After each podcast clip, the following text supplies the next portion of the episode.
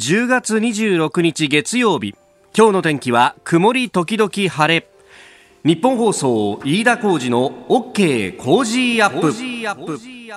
朝6時を過ぎました。おはようございます。ニッポン放送アナウンサーの飯田浩司です。おはようございます。ニッポン放送アナウンサーの新行市佳です。日本放送飯田浩二の OK コージーアップ。この後8時まで生放送です。さあまず電車に関する情報が入ってきました都電荒川線が止まってますね。はい、えー、都電荒川線東京桜トラムは新興新塚電停で車が線路に侵入した影響で現在王子駅前と早稲田電停の間の全線で運転を見合わせています。東京都交通局によりますと運転再開の見込みは立っていないということです。はい、はい、ご利用の方はご注意ください。なんか車が侵入しちゃってるんでそれをどかす劣化が来ない限り電車は運転できないっていうようなことがあるらしくて、えー、しかしね電停っていうのがやっぱり。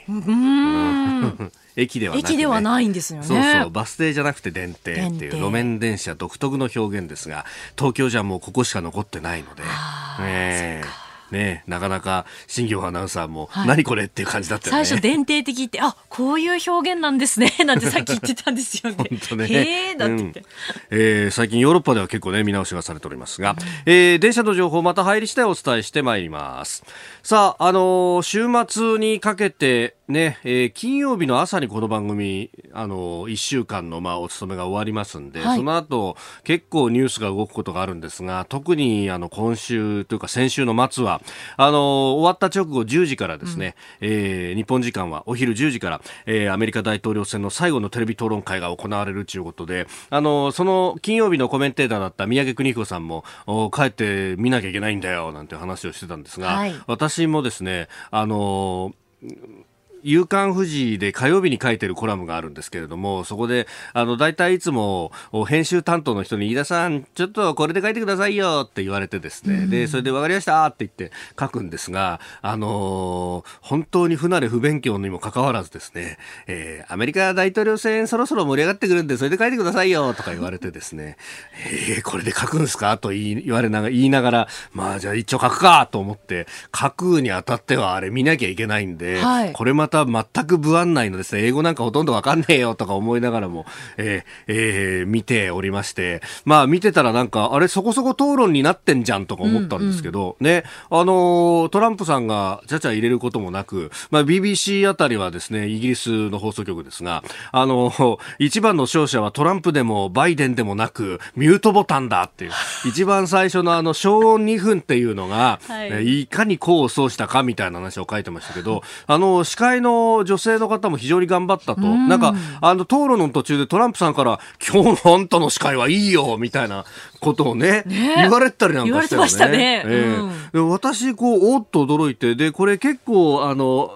いアメリカのメディアで報道されているようなんですけど、あの、バイデンさんがですね、その、いわゆるグリーンニューディールと呼ばれるような、ええー、環境対策について、これあの、トランプさんはね、えー、パリ協定が不公平であると、うん、えー、途上国だとか、まあ、CO2 いっぱいあの、排出している、えー、インドや中国の、との間で非常に不公平だと。まあ、これはあの、確かにね、えー、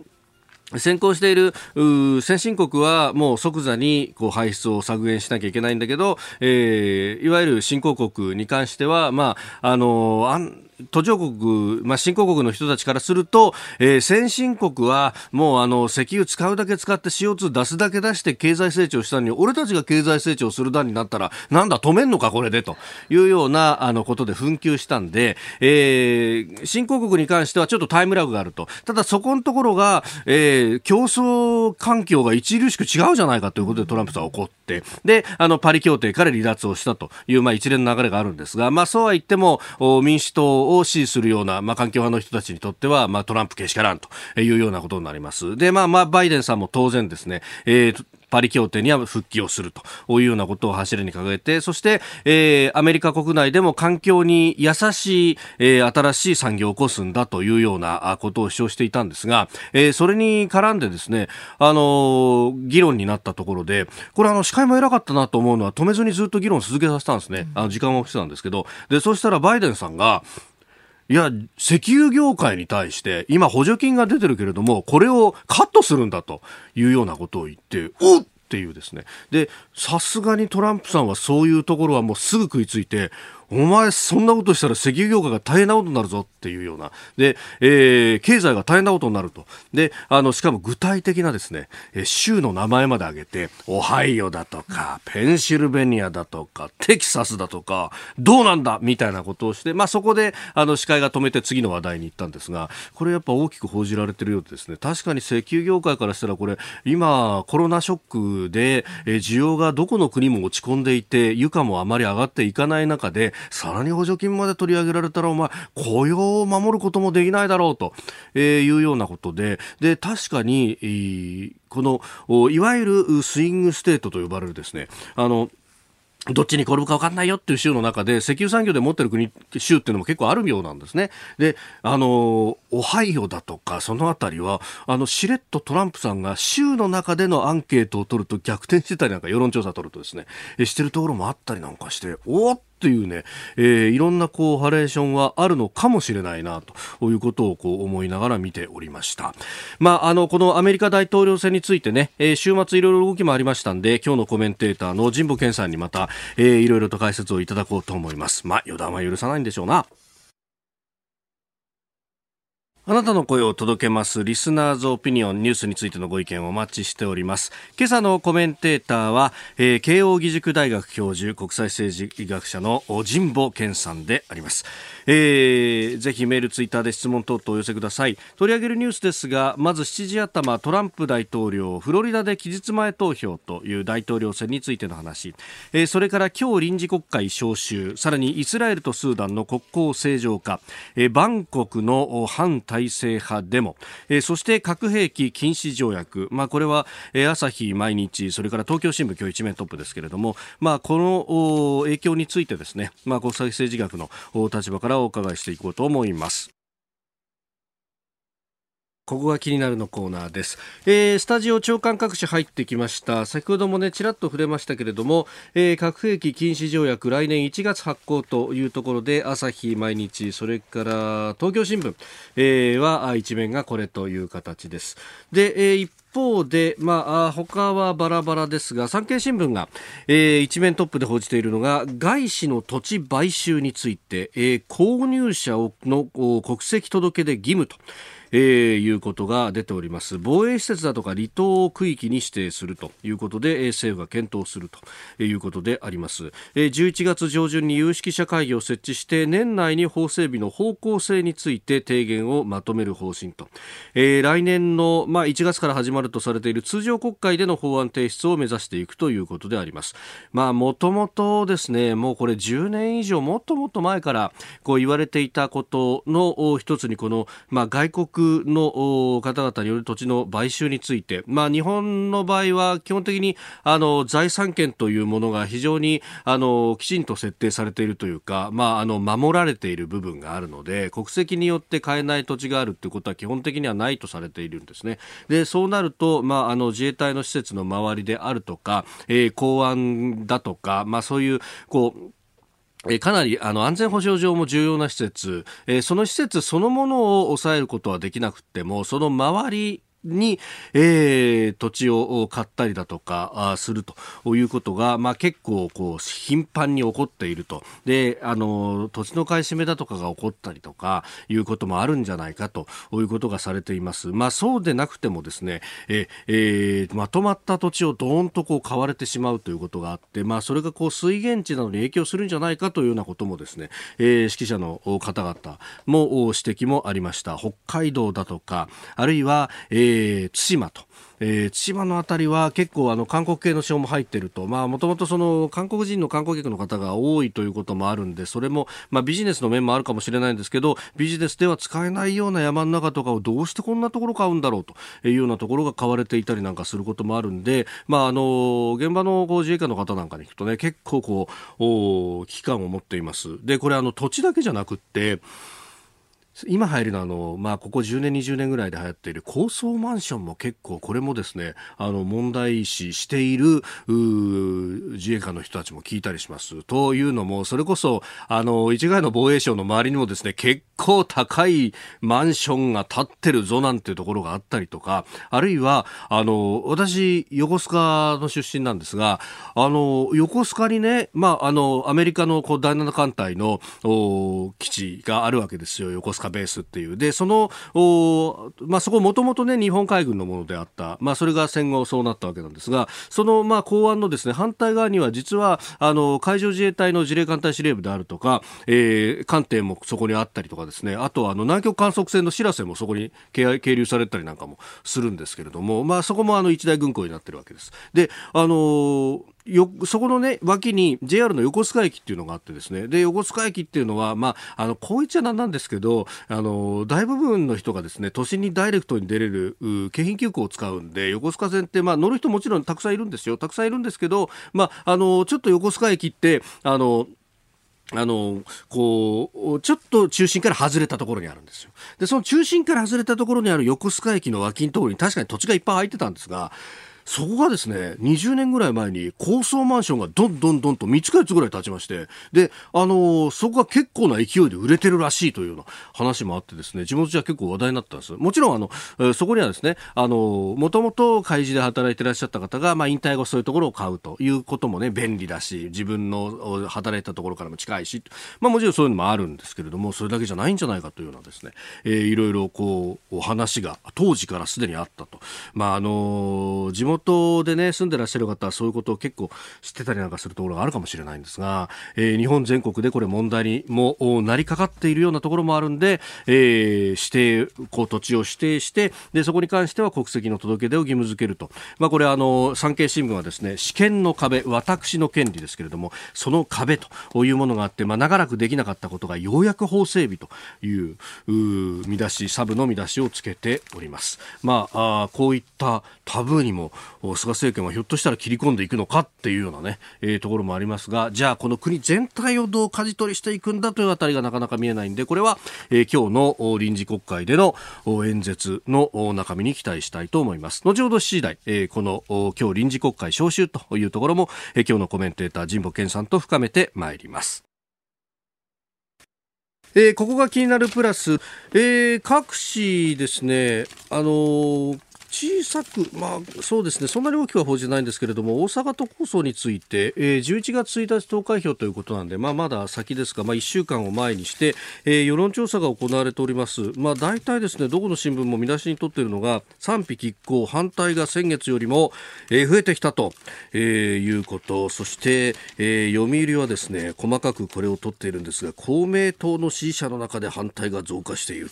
というようなことも出ております。えー、まあ、これね結構あの新聞のスタンスによってあの見出しの取り方がちょっとずつちょっとずつ変わってきて拮抗と書くところもあればですね反対が多くなってるぞっていうのに重視して毎日新聞は、えー、都構想反対が逆転大阪市なくなる増加と。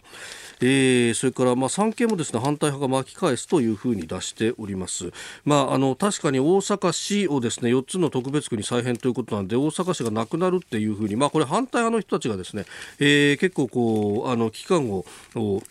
アピールをするというところでやっております。まあ、一方で、賛成派の人たちは、えー、これ、大阪市が確かにまあなくなるっちゃなくなる形になりますけども、住民サービスは変わりませんよと、えー、例えば水道代なんかも、あのこれね、特別区になったら上がるなんてことが言われてますけれども、まああのまあ、大阪市は上がらないとホームページに出しております。確かに、まあ、これ、上がらないというのは一つのロジックというか、表現なんですが、もともと水道管老朽化しているので、えー、大阪市のままであったとしても上げざるを得なかったかもしれないと。で、これを特別区で効率的にやることによって、じゃあ、上げる幅をこう狭くするだとかっていうことができるかもしれないというようなことで議論になっているようであります。まあ、11月1日投開票まだまだ今週1週間はその辺でえ、えー、まあ、大阪はいろいろと議論になっていくんだろうと。で、あのこれに関してはですね来週11月1日投開票でその後2日の放送が、えー、須田慎一郎さんがコメンテーターということで須田さん本当に大阪に関してはね様々パイプを持ってらっしゃいますで、まあ、その辺も聞いていきたいなと思います。えー、それからもう一つ気になるところで、えー、さらっとですが産経新聞がはやっぱり大きく報じるんですが、えー、今日からですね、えー、中国の共産党の重要な会議第19期中央委員会第5回総会五中全会というものがえー、開幕するということであります。まあ、中長期目標までも論じるということで、もともとはあ2期10年で、えー、国家主席ってものは退任するはずだったんですが、そのもう規制はあの習近平さん取っ払っちゃってますんで、えー、先々まで議論するんだという意欲を見せるプラス、えー、自分たちの子飼いをどう出世させて、えー、自分の守る形のですね、えー、兵隊として取り上げていくかみたいなことをこれ産経がね結構細かく書いていてなるほどと。まあさらに言うとその先、えー、5年に一度開かれる22年秋の次期党大会を見据えてと、えー、いうところでまあ中国は内政が波乱になってくる。そうすると外に強く出てくるかもしれないということは目配せしておく必要があるかもしれません、えー、ここが気になるプラスでした。さあ、次第はコメンテーターの方々とニュースを掘り下げてまいります。えー、今朝は慶応義塾大学教授で国際政治学者の神保健さんにお越しいただきました。神保さんよろしくお願いします。よろしくお願いします。大沙汰しております。大沙汰です。前回ご登場いただいた時は、あの、日本総にはお越しいただいたんですけど、はいえー、サブブースというものを使って、だから遠隔で話を伺ったって感じでしたよね。そうですね。でも、ここ、スタジオに戻ってくると、やっぱり表情とか息遣いとか、分かっていいですよね。ね。やっぱこの間合いとかそういうものも。大事ですね。ね学校もどうですか？いや相変わらずリモートでの授業が中心なんですけれども学校であの対面の授業をやってもいいんですが、うん、その代わりまだあの留学生とか入学入国ができない状態なので彼らが授業にアクセスできるように必ずオンラインになるようにという。あなるほど。両方やるという形ね、教室でその作るって難しいじゃないですか。インフラ構築が難しい。だから結局ね、みんな先生は家からやった方が楽なんじゃないかってなって、あんまり今良くないですよね。えー、今日も解説よろしくお願いいたします。よろしくお願いします。ここでポッドキャスト YouTube をお聞きのあなたにお知らせです。ラジオの日本放送飯田浩司の OK コージーアップではお聞きのあなたからのニュースや番組についてのご意見そして新型コロナウイルスについてお仕事への影響生活の変化政府の対応へのご意見などぜひメールやツイッターでお寄せください。番組で紹介いたします。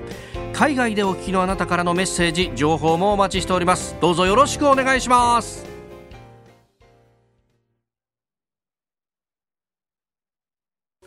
10月26日月曜日時刻は朝7時を過ぎました。では最初のニュースこちらです。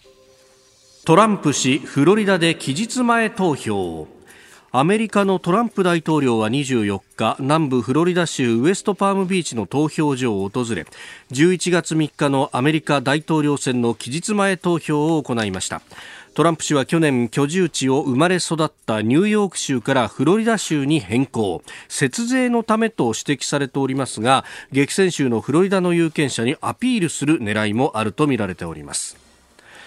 えー、先週金曜の日本時間のお昼10時からあ最後のテレビ討論会が行われました。でそこから、まあ、週末の動きというところですが千葉さんどうご覧になりました？いやいよいよ最終盤、えー、に入ってってきてでトランプさんの、えーまあ、劣勢と、はい、バイデンの優位という状況自体はまあ変わらないということなんですね。ですからあのトランプさんは積極的に集会を開催して、えー、でそれをツイートしてですねいかにこれが盛り上がっているか、はい、で民主党はどちらかというとネットオンライン、えー、で集会自体は控え気味であの、盛り上がりには確かにあの欠けるんですけれども、えー、まあ、ただあの各種世論調査によるとあのバイデンのかなりあのまだあの優位というものがまあ変わってないということで、で、世論調査等によりますと、今のところ大差をつけてバイデン勝利という予測が大勢なんですけれども、はい、でも我々あの4年前の記憶が そうなんですよね。あって、なかなか日本のメディアも含めてですね、決め打ちをすることにすごくこう躊躇、えしているんですけれども、まあそれは当然ながら、やっぱり激戦州についての、まあ、予測っていうのが変わっまあ、よくわからなくて、はい、でそこにトランプさんが徐々にこの、えー、ポイントを詰めているんじゃないかという予測があって、はい、まあ、それ自体が全体の、えー、選挙の結果を左右するということになるとまだまだあの決め打てないということなんじゃないかと思いますね。これ、今回はその上郵便投票だとかこういろんなファクターが重なってますよね。11月3日に結果が出ないんじゃないかというような話もありますが。そうですね。あのもしバイデンが例えば激戦州を制し、はい、かつこれまで共和党のの地盤だった例えばあのふあのアリゾナとかですね、はい、まあ、ジョージアとか、えー、あの辺りさえ取ってしまえば、まあ、もう結果は明白で。でしかも議会選挙が同時に行われますけれども、まあ、民主まあ、あの、なんていうか、下院に関しては民主が相当有利になると。はい、で上院ももしかするとっていうことで、いわゆるこのトリプルブルーという状況になれば、はい、これはもうトランプ大統領といえども、これはもう結果を認めざるを得ないと。ただし、その、曖昧な結果になった場合、僅差だった場合に、トランプ大統領は今回、今回の選挙のやり方も含めて、これを無効化していくという方向に出る可能性はあるということですよね。そうするとこの権力の空白が冬に生まれて、はい、内政外交どうなるかわからないというシナリオには備えておく必要はあるだろうと思います。うんそこのところが最近こう言われ出したなっていうのがそのイギリスのフィナンシャル・タイムズの、まあ、外交専門でやってる、えー、ギデオン・ラックマンという人だとか台湾に対して中国動くんじゃないかみたいな指摘ありますね、まあ、あの中国はこのタイミングをどうするかというのはもちろん考えていると思います。かつてロシアもやっぱり大統領選の後でいろいろ例えばバルト三国とか、はい、いろいろなところに介入するタイミングとしては常に狙ってたということだと思うんですよね。そうなんですね。だからまあ最大の注意を払って、うん、で私自身は一時期日本の外務省が習近平主席の訪日を12月というふうにあの調整していた時期があったという報道があったんですけど、やっぱりそこはやっぱり東アジアの秩序をつないでいくという意味があったんじゃないかというのが私の邪推。タイミング的にヘッジするにはそうそうなんですそこで、まあ、ある意味習近平さんを釘付けておけば、えーあの動きに出れないだろうっていう。まあ、なんかその日米の調整で、アメリカがうまくいかないときは、日本がその秩序をつないでいくというふうに、使えた可能性はあったと思うんですけど、まあ、今、そういう情勢じゃ全くなくなっているので、まあ、やはりこう中国がこのタイミングで何をするのかということは、はい、あの海洋安全保障を含めてですね、えー、やっぱりこう注意深く見る必要あると思いますね。でも日本にとってやっぱりその安全保障の文脈で、アメリカであったりとかのこの選挙も見ていかなきゃいけないわけですよね。もちろんです。あの当然こう民主党政権になった場合の日米同盟がどうなるかとい。うことも含めて、まあ、今あの、まあ、まさにこうブレーンストーミングを、えー、当局はやってると思います。えー、まずは大統領選そして日本はどうするというところまでお話しいただきました。おはようニュースネットワーク。取り上げるニュースこちらです。今日臨時国会召集菅総理初の国会論戦臨時国会が今日召集され9月16日に発足した菅義偉内閣が初の国会論戦に臨みます。総理は今日就任後初の所信表明演説に臨み携帯電話の料金引き下げやデジタル庁の創設不妊治療の公的医療保険適用などの看板政策に言及する見通しです。えー、今回は新規の法案条約10本に絞っているということで手堅い運営をやろうと政府側はしている。一方で野党は日本学術会議の話をメインに据えようとしているという構図です。まあ、学者さんでもいらっしゃいます神保さん。やっぱりこの学術会議の問題とは離れるわけにもいかないってところですか？そうですね。あの政府からすればこれは思わぬ形で争点になってしまって、はい、でまああの杓子定規に言えば、えええー、日本学術会議は総理大臣が所轄して、はい、まあ、国の経費を使っているんだから、うん、人事を管理できないと、はい、いうことはどういうことかっていうこういうあの正直な発想だったと思うんですけど、学術会議側からすればこれは活動は政府から独立しているんだと。でかつあの今回任命拒否された6名の学者は、まあ、私から見てもですね当然こう学術的に見れば尊敬すべき、えー、方々で、まあ、こういう扱いを本当に受けるべきかということに関しては私も思うところが、はい、あのあるわけなんですよね。でちょっと2つだけあんまりこれまで論点になってない、あのポイントを私からあの提起したいなと思うのは、はい、まあ、一つはその非常勤の国家公務員なわけですね、その学術会議のあの委員自体は。はい、これがこう税金を使って活動するということをどう考えるかなんですけれども、まあ、一つは民主主義であると、我々は。はい、でと民主主義の下で政権交代があるっていうことなんですよね。だ現在の政権だけど、10年後は違う政権かもしれない。だけど、組織は継続するということが、まあ、結構大きなポイントだと。で、二つ目は、政府に反対する人も、やっぱり等しく納税者なわけで、でこれはあの、システムから言えば公共サービスを受益する権利があるわけですよね。はい、で、そもそも野党だってずっと政権批判してますけれども、えー、その給料とか歳費は税金からもらっているということなので、税金を使って政権批判するのが、まあ、すなわちいけないんだという論点は、実はこの議会制民主主義には、まあ、あまりそぐわないと。で、そこは広い懐を持つべきだし、で、そもそも学術会議は行政執行機関じゃないんだから、そこの民主主義のためにね、はい、やっぱりこう広い基盤を使っていくっていう、ここれはあの踏まえるべきかというふうに一つ思います。ただ二つ目は、はい、だからといって学者が政治的なこう見解を一方で表明してですね、政府との関わりにおいて全くダメージがないと考えるのも問題だということなんですね。例えば今さっき大統領選挙の話ありましたけど、はい、どちらの大統領が勝つかっていうのは、それを支持する学者やシンクタンクにとってこの死活的な問題で、これはもうまさに別途して、はい、そしてそれから4年間の生活を決めるという、この覚悟のもとに政治的な立場をやるんだと。やはりこの日本も、はい。そこまでその大統領選挙みたいなシステムではないんですけれども、えー、政治的に立場を取るというのは、そのぐらいの緊張感を持ってするべきだということは、もう一方で踏まえなきゃいけないかなというふうに思いますね。なんか、まあね、特にこの学術会議の問題もそこからいろんなところにこう行ってその学術会議そのものの運営だとかじゃあ推薦者をどうやって決めてたんだみたいな話までこう言ってますけど、まあ、確かにそもそも論の部分っていうのがひょっとしたら置き去りになってるかもしれないですね今ね。そうですよね。だからその学術ということはやっぱり日本の文化的水準、はい、知的水準をあのしっかりとサポートしない。これ,、これに政府がこの支援をするっていうのはそれはそれで担保すべきなんですけれども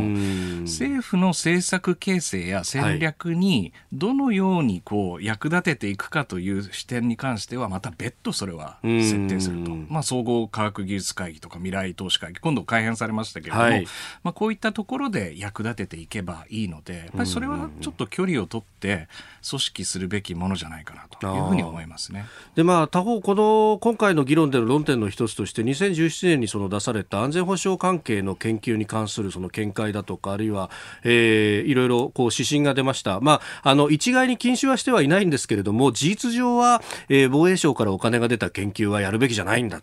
ということになっていると、まあ、この辺がそのかえって学問の自由縛ってんじゃないかというような議論もこれあったりしますよね。でその意思決定がじゃあ学者さん全体の意見じゃなかったかもしれないよねというあたりとか。あのそれは私も安全保障を専門にしているので、はい、学術会議が安全保障に関する研究や、うん、いわゆるそのデュアルユースというその軍民に関わる技術のその開発に関わることをこれをディスカレッジするつまりやらないようにしていくというような圧力をもしかけているようなことがあるとすればこれはやっぱり行き過ぎだと思うんですよね。うん、でこれは学術会議が一定の見解を示すと、えー、戦後のいろいろな経緯があって示すということは、はい、まあ、それはもちろんやっていいことだと思いますけど、うん、それが個々研究者の研究活動を縛るということはそれは行き過ぎだというふうに思います、まあ、ある意味運用上の部分というのがちょっと行き過ぎたかもしれないしそ、ね,、れがあるとしたら是正するべきだしというそうですよね。やっぱりあの安全保障の考え方っていうのは非常にこう多角的なあのものであってでそれはその平和目的とか戦争目的みたいな、そんな純然とこう区分けするような領域でないとするならば、やっぱりその具体的な論点に絞って判断していくようなことを妨げるべきではないと。で学術会議の問題はやっぱりそこの議論の入り口を正すような声明を出しちゃったということだと思うんですね。はい、うんまあ確かにあの文言だとどうとでも解釈できちゃうっていうところがあったりすると。そうですね。でそれで各大学に指針を設定するっていうのは明らかにやりすぎだと思います。うんえー、まあ、今日から国会論戦というところまずは総理の演説というものに待ちたいと思います。では続いてこちらのニュースです。トランプ氏の仲介でイスラエルとスーダン国交正常化。長年対立してきたイスラエルとアラブ諸国の関係改善を仲介するアメリカのトランプ大統領はアラブ連盟に加盟するアフリカのスーダンがイスラエルとの国交正常化で合意したと発表し大統領選挙を前に成果をアピールしました。えー、トランプ政権の仲介で、ま、アラブ諸国がイスラエルと国交正常化で合意するのは UAE アラブ首長国連邦バーレーンについて3カ国目ということなんですがこれアラブ連盟には入ってますけどスーダンって地図見るとエジプトのま南えー、航海、えー、レッドシーを挟んで、ま、アラブアラビア半島の反対側にあるという国であります。これインパクト大きいんですか？まあ、そうですね。あのこの UAE とバーレーンがイスラエルと国交正常化を果たしたということも、はい、これは衝撃的だったんですけれども、であの当然北アフリカを含めて中東世界広くアラブ世界、えー、ということではあるんですけれども、はい、この湾岸諸国にとってのイスラエルとの関係っていうのは、ええ、やっぱりイランとの関係をどのように規定するかという意味のバランス外交の中で、はい、やっぱりイランにどう対抗するかという文脈の中ではイスラエルの力を借りてでさえ自らのこの安全保障と外交的な姿勢を確立するというところが、はいガチッといったということですけど、スーダンに関しては、これちょっと別の論理、はい、ちょっとね、あのイランからは遠いですよね。そうですよね。で、スーダンの背景は、ちょうど去年の4月に、えまあ、30年続いたバシール政権という政権から、まあ、新しい政権に移行したんですけれども、はい、まあ、あの2000年代ぐらいからこう中国との接近を通じてこう経済を立て直そうとしたわけですね。産油国だったわけですから、はい、でところがこう内戦がその後始まります。はい、で南スーダンとこう分裂するわけなんですけれども、えーこの石油権益の結構な部分を南スーダンに持っていかれて、そうすると中国からするとスーダンの戦略的な価値がこう低下して、まあ、徐々にこの関係があの相対化されてくる薄くなってくると、はい、いうことだと思うんですね。でそうするとスーダンとしてはなんとか西側諸国との関係を立て直すというところで、アメリカもヨーロッパ諸国もそこに近づく機会があったんだと。でトランプ政権にしてみればですね、はい、でその関係改善のてことしてやはりこのイスラエルとの国交正常化を果たしてくれと、えー、いうのがこれが大きなあの外交上の今回のその、まあ、うまくこう組み合わせだったんじゃないかと思いますね。なるほど。だからその国交正常化と、まあ、直接関係ないじゃんみたいに思ったんですがアメリカが制裁を解除するっていうのも、まあ、ある意味それバーターだったわけですか？あのそれはもう明らかにそうだと思います。でしかもそれを発表するなら大統領選の前に、はいえー、やってくれということで、このタイミングになったんだと思います。うんまあ、中東関係は、その先ほどの UAE とかバーレーンとか、まあ、結構、おっていうようなニュースが立て続けに起こって、どうなんですか、これが大統領選の影響っていうのは？まあ、やはりそのトランプの支持層における、こう、ユダヤ系の団体とか支持層、そして白人富裕層ですよね。で、このこ、こうしたこの方々っていうのは、やはりこのイスラエルにどれだけアメリカがしっかりと支援をしたかというところを評価基準にするので、はい、目で見れる形っていうのは、やっぱりこうアラブ諸国がイスラエルをこう認めたという、これを歴史的な成果としていくんだということなんだと思うんですね。それにさらにこうダメ押しをかけて、はい、スーダンもままさにそこに加わるということで、あの非常にこう支援者に対してはいいアピールができたんじゃないかと思いますね。はい続いて教えてニュースキーワードです。バンコクで反体制派がデモ再開。タイの反体制デモ隊はプラユット首相に辞任するよう求めましたが拒否されたことから25日4日ぶりに首都バンコク中心部で集会を開きました。今後もデモを計画していて収束の兆しは見えておりません。えー、この件というのは、まあ、あの日本でもだいぶ報道されるようになってまいりました。あ日本国内でもデモが少しあったというような話も、ね、週末ありましたがジモさん、去年というか今年の3月末までですかタイにタイの大学にいらっしゃったんです、ね、そうですね。あの1年間タイのタマサート大学という、えー、はい、あのまあ、政治系が強いと言われている大学で、今回のデモに関しても、おそらく主導的な役割を担っている学生グループのいる大学にいましたそうすると、まあ、濃厚にこの現地の雰囲気とかも分かると思いますがそもそもとしてそのタイって昔からデモは結構いろいろやっていましたよね。赤シャツとあ黄色シャツみたいな。ああいうのとは今回の構図は違うわけですか？あの明らかに違う点と継続している点とあるんですけれども、まあ、違う点は今回のデモの中心というのは、はい、やっぱり学生と若い世代、えー、中高生を含む世代に広がりを持つということとそれが全国的に広がっているというえー、ことなんですね、はい、もちろん主要大学、首都圏の大学だけではなくて、えー、えー、中部、北部、えー、そして北東部ですね、大学に関してもこう全国的に広がる運動になっているということがあって、はい、で継続している点というのは、やはりそのタイのこの政治の対立軸っていうのは、はい、この軍をどう捉えるかということと、えー、あと王室にどのぐらいこう近いか遠いかというあの、はい、話と。で、そしてそこにどういうふうなこの権力構造があのついて回るかというこ、こういう論点っていうのは、やっぱりこう継続して回っているということだと思うんですね。うん。まあ、これ、今回その、まあ、首相の退陣というものもありますけれども、一方で王室改革っていうところも非常にテーマとなっていて、これ、タイって不経済のある国じゃないですか、えー、王室批判っていいんですか？これはあの私にとってもすごく驚きで、えー、この夏ぐらいに潮目が変わったんですけれどもまさにこの私が教えていた玉沢大学で開かれた学生集会ではい、でこの時は学生グループと、えー、まあ、あの反体制派の弁護士があの共同で、えー、組んだと言われているんですけれども、はい、まあ、そこであの10項目の王室改革という宣言が読み上げられてデモが必ずしもこのプラプラユットというあの、はい、まあ、まさに軍に支えられた政権に対する批判だけではなくて、王室への批判へと転化したということが重大なあの潮目の転換ということになるんだと思うんですね。でいろんな背景があるんですけれども、はい、まずあの政治とこの若者の反発をどうして結びつけたかっていうと、これはタイはあの選挙があの去年行われたんですけれども、ここで従来の構図というのはままさに親軍政派と、そしてあのタクシン派と呼ばれている2000年代に生まれてきた、まさにこの貧困層を主軸とする、えー、政党ですよね、はい、で。この対立の構図に加えて、第三極として、新しい起業家とか都市住民層をバックとする新未来党という政党が、あの80議席以上の議席を取って、あの非常にこう希望があったわけです。はい、でところがあの政権与党であるプラユット政権は、この新民主党をいろんな理由をつけて、えー、今年の2月に回答処分にしてでそしてそれを率いていたタナトーンという党首がいるんですけれどもこれはもともと起業家で、はい、あのお金持ちなんですけれども若者に非常に人気があると。でこれを10年間の政治活動停止処分にしたと。いうことでつまり民主主義という制度があったとしても、それをまさに政治的な意思を表出する場としての、はい、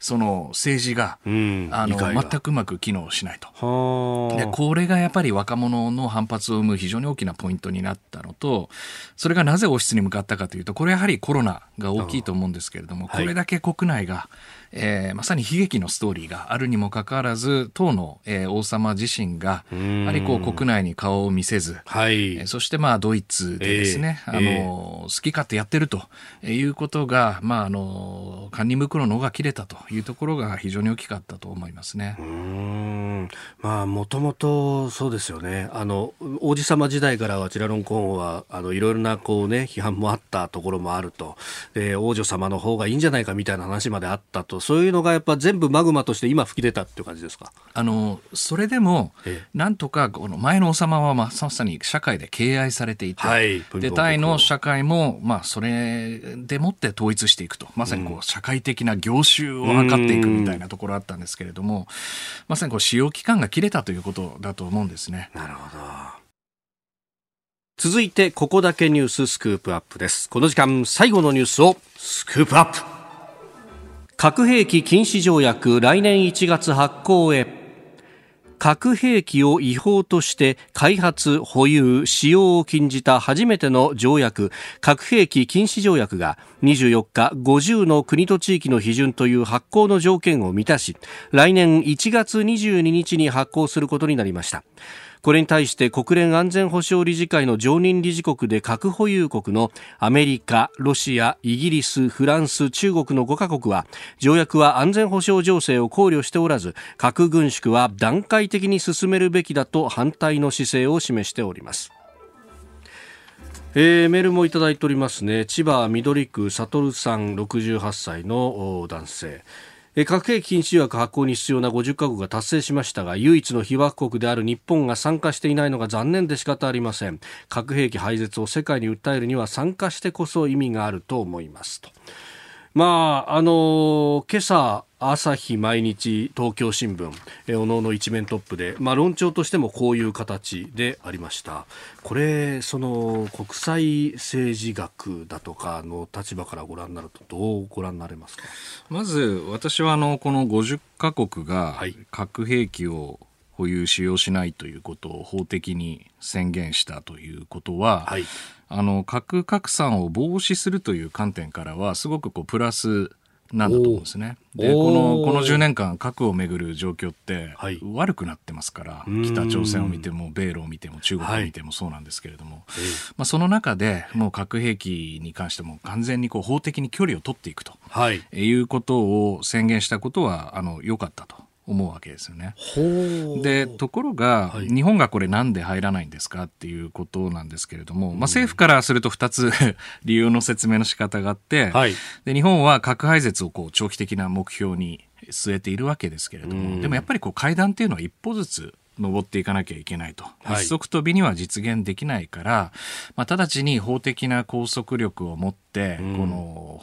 まあ、使用とか保有を禁止するということになると、核の傘のもとにいる日本としては、この核の傘を万全にするということが難しくなるというのが一番と、で、二つ目は、こういう法的拘束力を持った枠組みを作って、はい、核保有国を批判するようなことになると、えー、保有国と非保有国、との溝を深めてしまって、実質的なこう核軍縮の健全な対話が先に進まないという、こういうあの見方をしているわけなんですね。で、あの、それぞれ確かに最もな論点なんですけれども、はい、私はやっぱりこう日本として取り組んでいくべきは、やっぱりこう現実世界に存在するこの核をどうどういうふうに管理していくかということだと思いまして、はい、まあ少なくとも4つ5つぐらい論点があると。まあ、1つは米ロ。ですよね、はい、まさにスタート後継条約の下で戦略核をどのように管理していくかという話と、うん、2番目は台頭する中国、はい、でこれ核兵器をやっぱり近代化してるわけですよね、えー、でこの問題とそして3番目がインドとパキスタン。で4番目はまさに北朝鮮、はい、でそして最後に潜在的な核開発可能性のある国々という、まあ、あの5つぐらいの問題ってやっぱりそれぞれのアプローチがあるわけですよ、はい、だからその一概に法的な拘束力でこれでいきましょうと言っても実はこれ5つの分野にぱさほど作用するとは言えないわけですよね。はい、これらの問題に真摯に取り組むことこそが、やはり日本としての責任ある姿勢じゃないかというふうに私は思います。うんまあ、特に、まあ、この中国に関しては今日読売がちょこっと載っけてましたけども我々は常に核全廃を主張してきているんだと。いや、ええー、って、よくこんなこと言えんなと思うんですけれども、言うんですね、この国は。いや、これは、あの、中国もそうだし、実は北朝鮮も、えーえー、あの、公式声明をよく読むと、はい、我々は究極的な核廃絶を要望するって言ってるし、まあ、そうそう言われてみれば、アメリカだって、オバマ大統領の時代は、はい、その、トランプ政権になってから言わなくなりましたけれども、はい、あの、核ニュークリアゼロを目指すというふうに言ってたわけですから、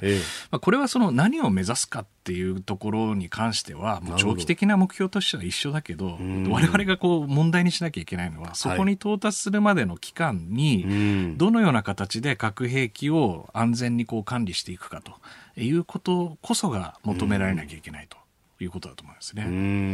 そうすると、その核不拡散であるとか、あるいはそのこう物資の輸出入でどう管理するかとか、そういうことまで実際問題としては入ってくるわけですそうですね、これあの、オバマ政権の時代から、はい、あのあの核セキュリティサミットというサミットにおいて、はい、特にあの核関連物質の管理とか、えー、で原子力の平和利用をめぐる国際的なこの核サイクルというものをどういうふうにしていくかということに関しては、はい、まあ、相当議論を進めて、で幸いなことに例えばテロリストが、核兵器を使うとかいった悲劇的な事態は現時点ではまあ抑えられていると。でこの努力はずっと続けていかなければいけないということだと思うんですよね。まあ、ただ他方で、はい、特に北朝鮮とかを見ると、えー、核開発自体はあのプルトニウム型であれ、えー、ウラン濃縮型であれこれはあのおそらく進んでいるでしょうから。でこういった問題をどのようにえー、扱っていくのか、はい、おそらく一足飛びに、えーまあ、非核化が達成できるという形にいかないのであれば、その期間において、やはりしっかりと核抑止をかけていく。でもし北朝鮮が交渉に乗ってきた場合には、どのようなディールでもって、非核化を達成していくのかということを真面目に考えなきゃいけないということだと思います。これあの、なかなか国が非核化するっていうのは難しいのかなと思う一方で、確か南アフリカって潜在的に核持ってたと言われてますけど、あそこは廃絶をしたっていうふうになってますよね。そうですね。あの、核を手放したっていうのはいくつか事例があって、例えば冷戦後の、あの、ウクライナとかベラルーシとかですね。はい。で、あと南アフリカ。これはあの民主化の過程の中で、あの、核を手放すというのを決めて、あとはリビアですね。で、あの、カダフィ大佐が、はい、あの、まあ、あの、イギリス、アメリカとディールをして、最終的には出すと。で、いろんなこう、モデルがあるんですけれども、やっぱこう、ポイントはしっかりと核兵器がなくても安全の保障が担保されるという条件を国際社会が示して、安全保障と非核化のディールが成立したということが大事だと思うんですね。でところが特にリビアのケースとか、はい、えー、まあ、イラクはまた別のケースですけれども見てもですね、はい、核兵器の開発に従事してそれを手放した国の運命が必ずしも良くない、北朝鮮がそれを見ると、はい、結局非核化しても、安全の保障なんて担保されないじゃないかということになってしまったので、はい、交渉による非核化っていうのは実はあの、あまりこういい事例としてあの記憶されてないわけですよね。なるほど。この成功例をどういうふうにこう国際社会が作っていくのかと、はい、いうことも、あこの ICAN とか、その、ままさにこの核禁条約の動きと、並行してやっぱり同じぐらいのエネルギーをかけてこっちに取り組まなければいけないということだと思いますね。で、その上リビアだとかイラクの時の事例って確かにアメリカがた、まあ、唯一の超大国だったところで、まあ、いろいろとこう振る舞えた一方で今ってどちらかというとその中国ものしてきたっていうところでそのどこが引っ張っていくんだっていうのが見えづらいこの国際社会の中でじゃあ誰が保証できるんだって話になりますよね。そうですね北朝鮮にとってみると核兵器を手放すインセンティブっていうのは、はい、ますます遠のいてると。いうふうに思います。でもしここで外交を再開させて、はい、アメリカだけではなくて中国、ロシア、そして韓国が乗っかるような形で共同で安全保障を北朝鮮に対して提供するというモデルができればいいですけれども、なかなかこの方程式を作り上げるっていうのは難しいと思います。なるほど。それを中東に当てはめるとイランを相手にする核合意っていうのがそれをやろうとしてたところはあるそうですね。でこれはトランプ政権が、えー、あの一度清算してしまったんですけれども誘因としてはまだ EU とか、えー、他の中東諸国をはじめてもう一度そのイランの核合意を作り変えるという動きに関してはやりたいという気持ちが強いと思います。で、それは大統領選挙が大きく関わってきて、はい、もしバイデン大統領が当選すれば、はい、まさに前のイラン合意を率いたチームがもう一度戻ってきますから、あの、ジェイク・サリバンさんとかブリンケンさんとかそうですけれども、はい、おそらくイランとの核合意をもう一度、えー、再構成するという動きになるんじゃないかと思いますね。いや、お話を伺ってると、それだけこう厳しいにもかかわらず、50カ国が署名したっていうのが逆説的にいいことなんだ、ね、これはあのまさにこれだけ厳しい世界において核をもう持たないという宣言をしたことは、まあ、あの純粋にこれはあの褒めるべきじゃないかと思いますね。他方日本はそんなにいい環境にはないと。まあ、当然これは他の同盟国と一緒ですけれども NATO もそうだし日米同盟もオーストラリアも韓国もそうですけれども、はい、やはりその核兵器の使用を禁止してしまったら、まあ、核を使わないということですから日本が核を打ち込まれてもアメリカが報復を法的に縛られるということを日本は言いたいんですかということになっちゃって明らかに核の傘とは矛盾してしまうということは踏まえなきゃいけないなと思います。うん今日もポッドキャスト YouTube でお聞きいただきありがとうございました。この飯田浩司の OK 工事アップは東京有楽町ラジオの日本放送で月曜日から金曜日朝6時から8時まで生放送でお送りしています。生放送を聞き逃したあなたぜひラジコのタイムフリーサービスでニュースやスポーツエンタメなどの最新情報を通勤通学の行き帰りでチェックしてください。さらにこの番組では公式 Twitter でも最新情報を配信中。スタジオで撮影した写真などもアップしております。そしてもう一つ私飯田浩司「夕刊富士」で毎週火曜日に「飯田浩司そこまで言うか」という連載をしております。こちらもぜひチェックしてください。